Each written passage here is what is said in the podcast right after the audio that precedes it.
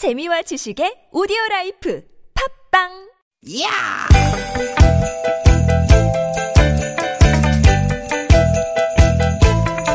이히. 야우. 스윗 스윗 야틴. 유쾌한 만남 나선홍 박혜경입니다.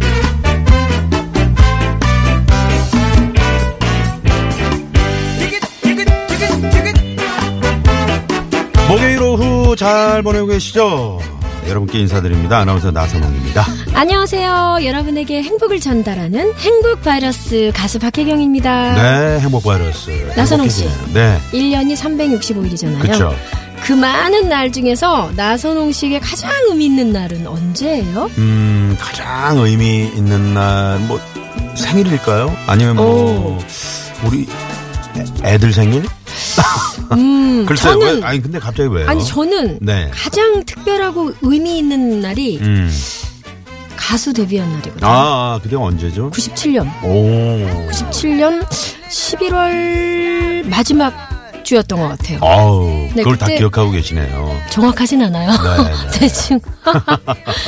근데 네. 오늘 오늘부터 사월 십일일을 가장 특별한 날로 꼽을까 생각하고 있어요. 아, 사월 십일일. 네.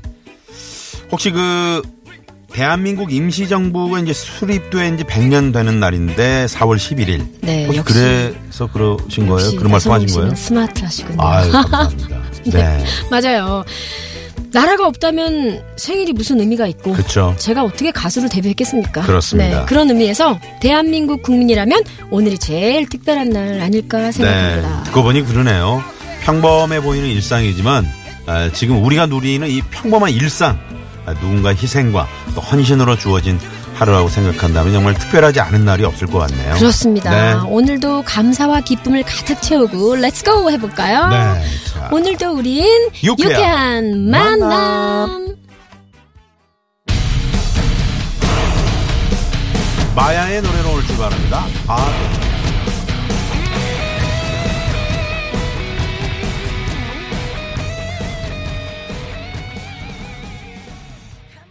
네.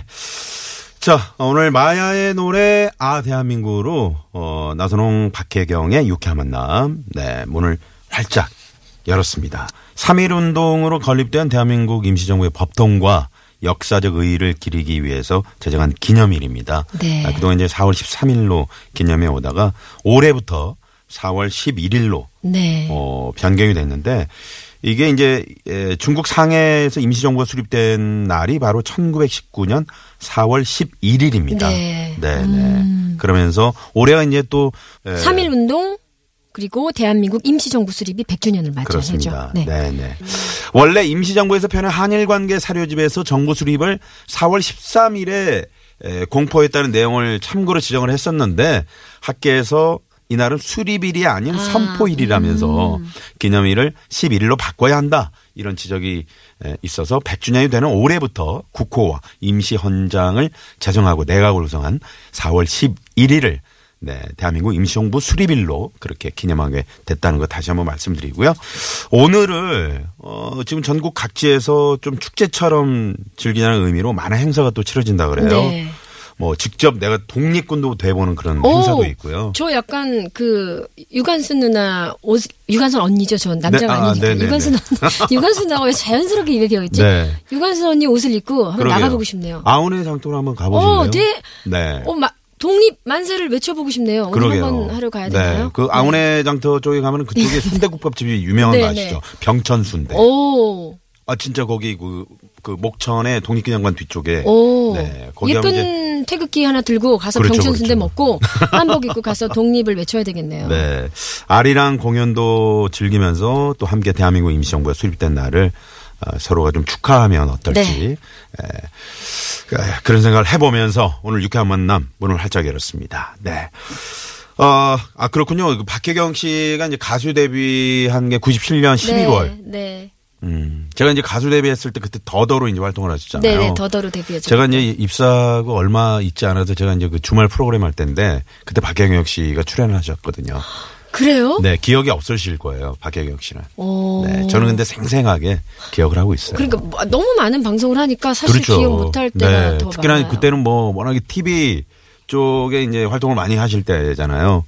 라디오는 좀 아니요, 저희는 가물가물. 아니요, 저희는 티비보다 거의 라디오를 음. 순위도 라디오가 훨씬 항상 일 등 아, 나오면 네. 티비 출연을 못해가지고 음. 예전에 되게 그 재밌는 프로그램이 있었어요. 모 방송에 네. 서세원 씨가 진행하는 서세원의 토크박스. 네네 네, 있었죠 있었죠. 이거 뭐 그런, 이거 예, 예 거기서 제가 한 세 번 정도 일 등을 했었어요. 아, 그랬구나. 어, 거기 웃기는 티비 프로그램에 나가면 네네. 음악 프로에 나갈 수 있다라는 어떤 그런 음, 이야기가 있어가지고 네네. 제가 웃기는 얘기를 막 준비하고 밤새 연습해서 그랬던 적도 있더랬어요. 어, 그래서 이제 네. 또 거기서 실제로 조금, 박혜경 씨, 아, 오, 박혜경이라 이런 이런 이런 의외의 재미있음이 이래서 음. 여기저기에서 섭외가 많이 왔는데 우리가 또 옛날에 한 이십 년 전도에는 네. 나름 딜라이트 더더가 약간 락 베이스를 하고 있는 음악이어서 음. 아 락커들은 웃기면 안 돼 뭐 약간 아, 이런 약간 좀 그런, 그런 게, 있... 게 있었어요. 네, 그런 게 있었다고 하더라고요. 옛날에는 노래만 해야지 무슨 네, 연기야 네. 무슨 코믹 프로야 뭐 이런 음. 게 있었어요. 그래서 음. 막 좋은 프로에서 엄청 섭외가 왔었는데 그땐 음. 거두절미하고 노래만 불렀네요. 아. 지금 생각해보면 그쪽으로 갔었어야 되는데 약간의 후회가 되네요. 지금 그래도 저 또 라디오 디제이로 저와 이렇게 뭐 짧은 시간이지만 아, 또 우리가 네. 함께 호흡을 맞추고 있잖아요. 너무 좋은 경험인 것 같아요. 저한테는 네, 진짜. 네. 그리고 생방의 그 묘미도 너무 재밌고요. 음. 실수하면 또 실수한 나름대로 네, 즐거운 것 같아요. 무엇보다도 그 청취자분들하고 이렇게 함께 호흡하면서 이렇게 네, 방송한다는 네, 게 네, 네. 그게 좀 그리고 혼자가 아니라 지금 두 명이잖아요. 네. 그러니까 나선홍 씨의 눈치도 살짝 보면서 언제 치고 들어가야 되나 뭐 이런 걸 보면서 되게 그 사회생활을 배우기도 하는 것 같아요. 네, 네. 혼자만 독단적으로 하는 게 아니라 음. 맞춰가야 된다는 그런 거. 네. 네. 아주 잘하고 계시고요. 감사합니다. 네, 네. 자, 어, 뭐 사월 십일일 오늘 네, 대한민국 임시정부 수립. 에, 기념일, 네, 말씀드리면서 문을 열었는데, 자, 여러분의 참여로 유쾌한 만남 함께하고 있습니다. 티비에스 앱으로 참여 가능하고요.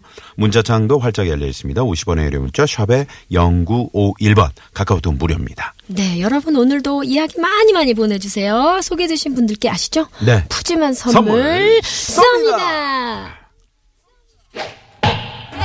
조금 늦네요. 아무래도 이제 오늘 아, 기념일이다 보니까.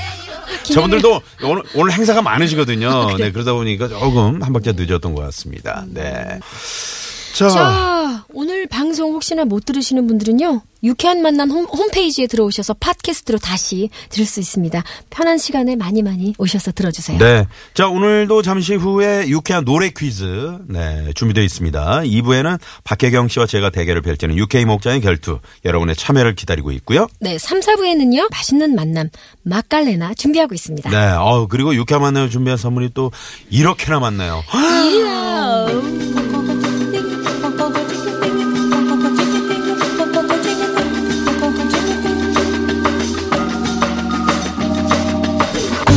유쾌한 만남에서 준비한 선물입니다. 세계 일 등을 향한 명품 구두 바이너리에서 구두 교환권, 만능 웰빙 요리기의 명가 쿠스에서 홍삼 중탕기, 한 코스메틱에서 제공하는 기적의 미라클로 달팽이 뮤신 아이크림, 탈모 홈케어 브랜드 나요에서 루데아 엘이디 피부 미용기기, 치의학 전문기업 닥터초이스에서 내추럴 프리미엄 치약 좋은 치약, 비타민 하우스에서 시베리안 차가버섯, 한독 화장품에서 스펠라 여성용 화장품 세트, 시끄러운 코골이엔 특허 기술이 적용된 코어덴트, 밸런스온에서 편안한 허리를 위해 밸런스온 시트, 하와이가 만든 프리미엄 화산 안반수 하와이 워터 코리아에서 생수, 안전운전의 시작 가디안에서 야간운전 선글라스, 층간소음 해결사 파크론에서 버블업 놀이방 매트, 배우 이다희와 함께하는 스키니랩에서 행복한 시서스 다이어트 제품, 차 안의 상쾌한 공기 윈크라우드에서 차량용 공기청정 기를 드립니다. 네. 청취자 여러분 많은 관심 부탁드려요. 부탁드려요.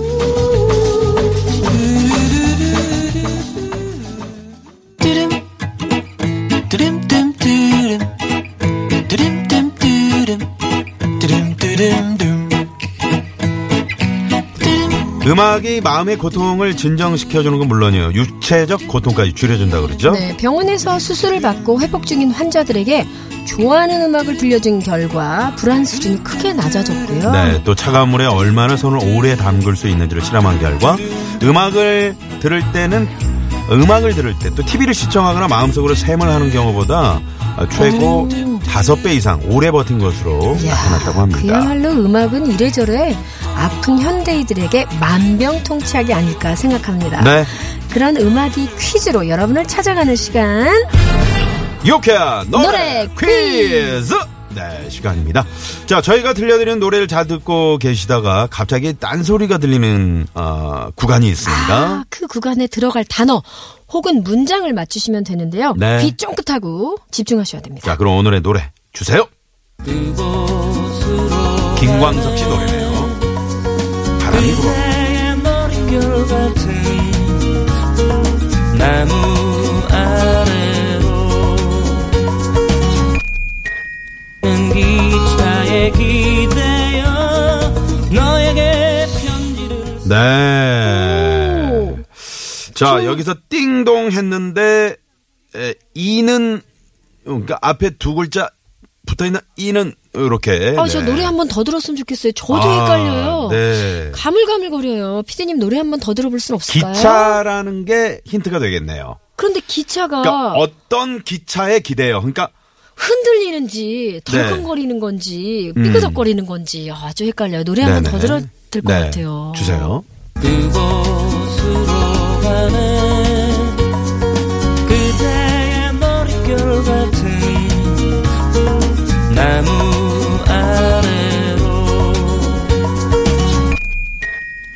기차에 기대어 너에게 편지를 쓴다. 네, 자 뿅뿅이는 기차에 기대어 너에게 편지를 쓴다.